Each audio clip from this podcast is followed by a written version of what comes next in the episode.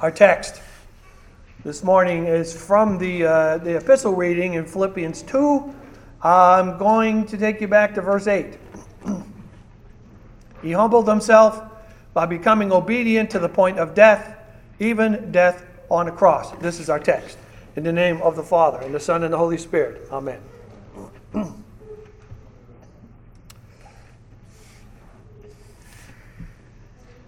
this is a, a, difficult day to describe, but I, I was thinking that uh, one way of, of looking at it is that, um, well, giving up life is, is not a simple matter. Uh, aside from it being a kind of a scary topic, uh, it, it isn't always what it seems to be. Uh, it isn't always a good thing or a bad thing, but uh, I can give you some, for instance, on that. Even a thing like uh, suicide, which is a terrible nightmare for everyone that it touches, uh, is, is not as simple and obvious as it seems. For instance, uh, you've probably seen in the movies, and I know that this happened on occasion where someone uh, committed suicide by jumping on a grenade, you know, to, to save their friends. It's, it, it, it is, in fact, a suicide, but it is for uh, a purpose that is not as simple as just wanting to die. Uh, stepping into danger is always like that to some extent because you're taking your life in your hands, uh, uh, and, and, very often it is uh, with the full understanding of what you're doing. Uh, some of you have had to make decisions like that on occasion. But you know, there are other things that are like this too. Uh, giving up life is not only physical life. Uh, many of you have been married. When you get married, your life is not the same.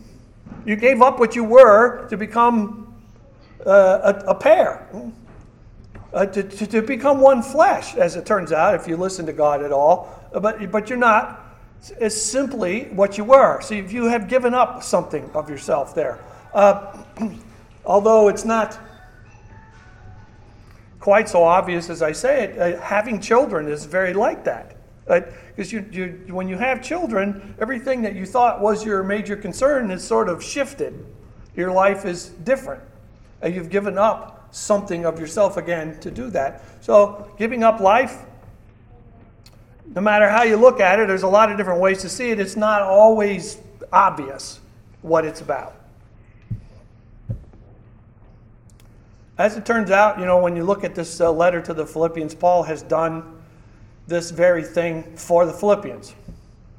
Uh, he's given up his life, in, not in, uh, in a simple sense, but see, when, when he writes this letter, he's sitting in Rome. He's under house arrest, uh, being watched by the, the emperor's guards because he's um, waiting for a hearing from the emperor as to whether he will live or die. And, and, uh, and, and this he did not only for the Philippians, but for all of the people that he ministered to. Uh, for Christ, he gave up his life to do the work that he was doing. He was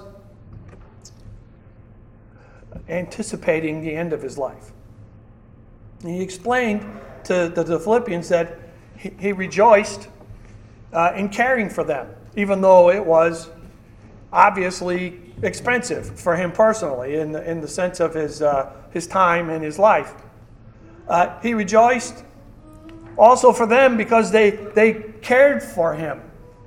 Uh, they, they, were very poor, uh, the Philippian people were, because they lived in the place of a Roman garrison where uh, the only thing they could do was serve the Romans. Uh, and they were not particularly uh, wonderful about it, uh, and they weren't particularly generous about it. And so these people, they were kind of overwhelmed with poverty an awful lot. But even as that was true, they looked after Paul better than anyone else did. They, they, they served him by sending him resources, by sending him helpers.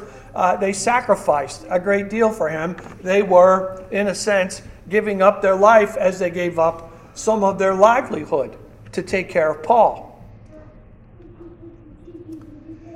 Um, it was their desire to do so. And Paul thanked God for them. Now, I would say this also being human beings, they weren't entirely happy about the circumstances because, you know, they were uh, a, a, good distance away from where Paul was. They couldn't really go see him, they couldn't really uh, easily, in their poverty, go uh, as, as a church and go look after him. They did what they could, but the, the other problem they had was their, their hero, the guy who brought Jesus to them, was locked up. And, and not only was he locked up, but he was facing death. And they understood that it was, at least in part, for his work among them. They weren't happy about any of that. But they loved Paul. So he told them of all things, this strange and remarkably difficult thing, he told them to have the mind of Christ. That's what he wrote. Now, having the mind of Christ would make you smart, I guess. It'd be wise, but it wouldn't be easy. uh, I, I would suppose if you even think about that a little bit, you know that thinking like Christ is not something you can do easily if at all. Uh, and I would suppose they faced his words like that with some difficulty, just like we do. Because you, I mean, you can see the mind of Christ that he brings up. Uh, in this ancient hymn, or whatever kind of form this poetry took, he gave up whatever he had in common with God uh, it says literally, he emptied himself of whatever that is, and he became a man. Now, I don't know if you've thought about this, but that's a pretty healthy step down from the throne of God. If you, if you think about it even a little bit, before he even grew up to the point where he was uh, taking on his ministry, the first thing he did on this walk was to be conceived. So I, if, uh, picture this: you're God, you're the Son of God, you're on the throne in heaven. Everything is completely awesome. And then in another moment, because it is your Father's will, you are conceived in a sinful woman, into a sinful world that is going to despise you, except He did that. And not only to become a human being, but also to become what he calls a slave or a servant at, at very most, humble before everyone, the least of human beings, servant of all, to ultimately die on a cross. Did that on purpose. Uh, just what you were thinking that you would like to do, right? Because this is have the mind of Christ. Well, that's what the mind of Christ does. Uh, anybody find that difficult? I, I, know I most certainly do. Uh, people have talked about, uh, you don't hear it too much anymore, what would Jesus do? And, and the implication is so that, so that we can try to do that. Well, this is what Jesus would do. This right here, this is what Jesus would do. He would become a human being. If he was God, uh, his version of world peace, such as it is, uh, is not just waving his hand and making it all better. It is to become a human being, to suffer, and to die. That's what Jesus does. So, could you give up what little power you have? Uh, generally speaking, you have some power over yourself. Uh, you have a will, you have uh, what wisdom you have, what common sense, what talents. Just letting all of that go, giving up your life, so to speak, to be like Him for someone else, for strangers, for enemies. Uh, and, and, and of course, you know, for your loved ones also. But on the other hand, he says you're supposed to love your enemies, which is not the easiest mind of Christ to have. Uh, give up your life for evil people as well as the good, for for the useless stuff in the world, because there's a lot of people that have little purpose in their minds or anybody else's minds to give up your life for people that are mean and nasty, for people, well, whatever. I mean, you can understand what people are. Uh, you are people.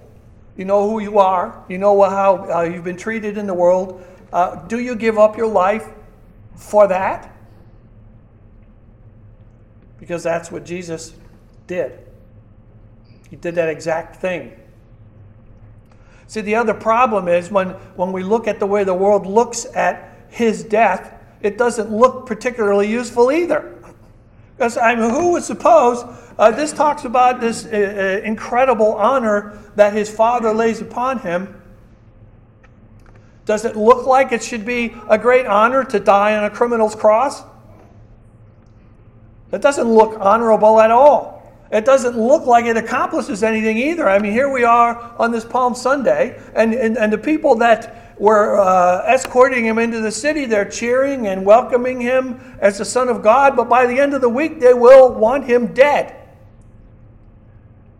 Either by extracting themselves from following him, or by being disappointed in him, or actually being hateful about him. They would want to murder him, some of them, but at best, they would drift into the darkness because they're afraid to follow him anymore.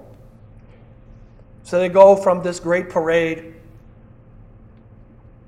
to a cross. And he did that. He did that on purpose. It looks kind of pointless to them, which is why they withdrew. Uh, in, in great irony, there's probably more power in that than anything that's ever been done.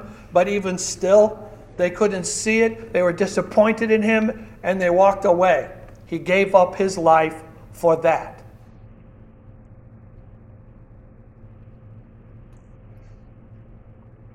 And we might look at that and suppose that we're not like that, that we wouldn't treat Jesus like that. Well, Peter talked like that on purpose, made promises that he wouldn't do that, and he did. You understand what I mean? We are human beings. We can do nothing else but treat him like this because that's what we are. Gave up his life for that. Now, it must be the wisdom of God that he did such a thing, though, since it is the mind of Christ. The mind of Christ did that. Uh, it, we're told that this is the mind that we're supposed to happen. It's been proven out by what he did.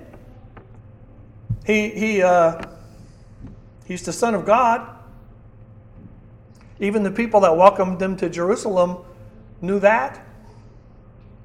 To Christ. Also, they, they understood that he was descended of David, which is supposed to be the eternal king. Uh, there was no king on David's throne until Jesus showed up, but he's supposed to be the one that lasts forever according to the promise of God, but he dies on a cross. And they had trouble with that. But this is indeed the Lord and the king. Even by the voices of Jerusalem that you heard today, they knew that this was true. They just came to doubt it. Coming to Jerusalem like this, uh, you might say uh, riding on a, a, donkey's colt is not a war charger. It's not a king who comes to conquer. It's not a king who comes to punish, which is what they were hoping would happen. And he didn't do any of that. You'd think they would have noticed he was on a colt of a donkey which is not exactly what they were expecting, but that's what he wrote in, uh, looking like, uh, what would you say, uh, uh a reconciling ambassador from a king who wants his people back. That, that they should be with him, but they are not. He comes as a servant, riding on a donkey's colt. It, it's not anything like a conqueror, nothing remotely, not like an earthly lord. He came, as Paul says, to be unlike what we understand God to be, a mortal man. And beyond that, a servant man taking the path of death to a cross. It's God's wisdom, this is. It is hard for us to have a mindset like that, to have a godly mindset, a sacrificial mindset. It's hard. And so he came. In that walk to death, celebrated welcome notwithstanding, as big a deal as that was, God's Son takes all on himself the wrath of God that we deserve, that you deserve, that all of those people that were with him deserved. All of the God's wrath, all of that was due against sin, all death that was due against all people, all condemnation that anyone should expect to have from their God. He took it all on himself, even for you, even if you can't easily find his mind, easily find his service, even as difficult as that is in his service. In his service, that death has become your salvation. In that humility, and in his submission to the will of his Father to go and do what the mind of God is to do, he is to be honored by all. The, the, the end of these verses talks about as much a parade, a greater one than that, a heavenly one.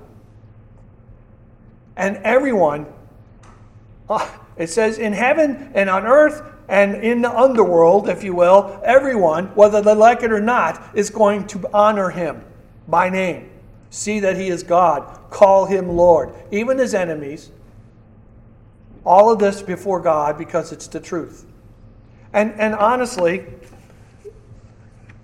he's going to be treated in heaven as he approaches by all the people of God, uh, even as you treat him now. You honor him now. You know who your salvation is. You know what he's done for you, and you honor him now. Just like that.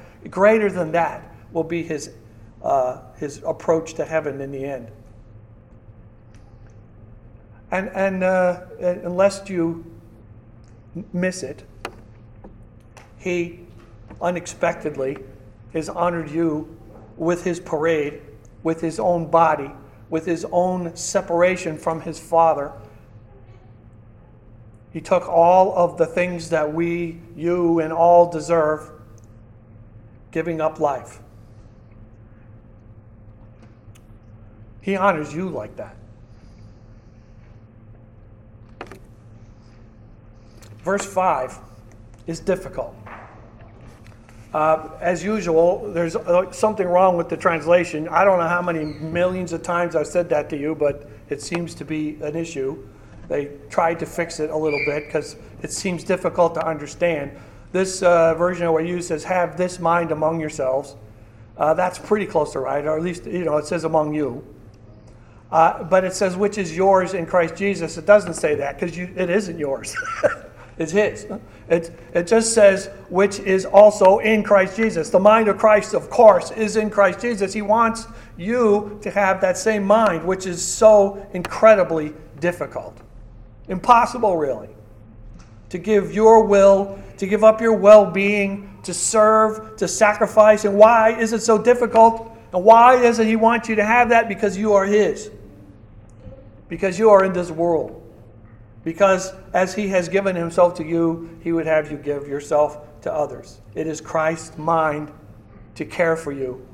It is Christ's mind to care for everyone here, even including His enemies, because He wants all to come to Him as you have come, as He has come to you. That is His will, that is His desire, that is His mind for you. Amen. Now may the peace of God, which passes all understanding, keep your hearts and your minds in Christ Jesus. Amen.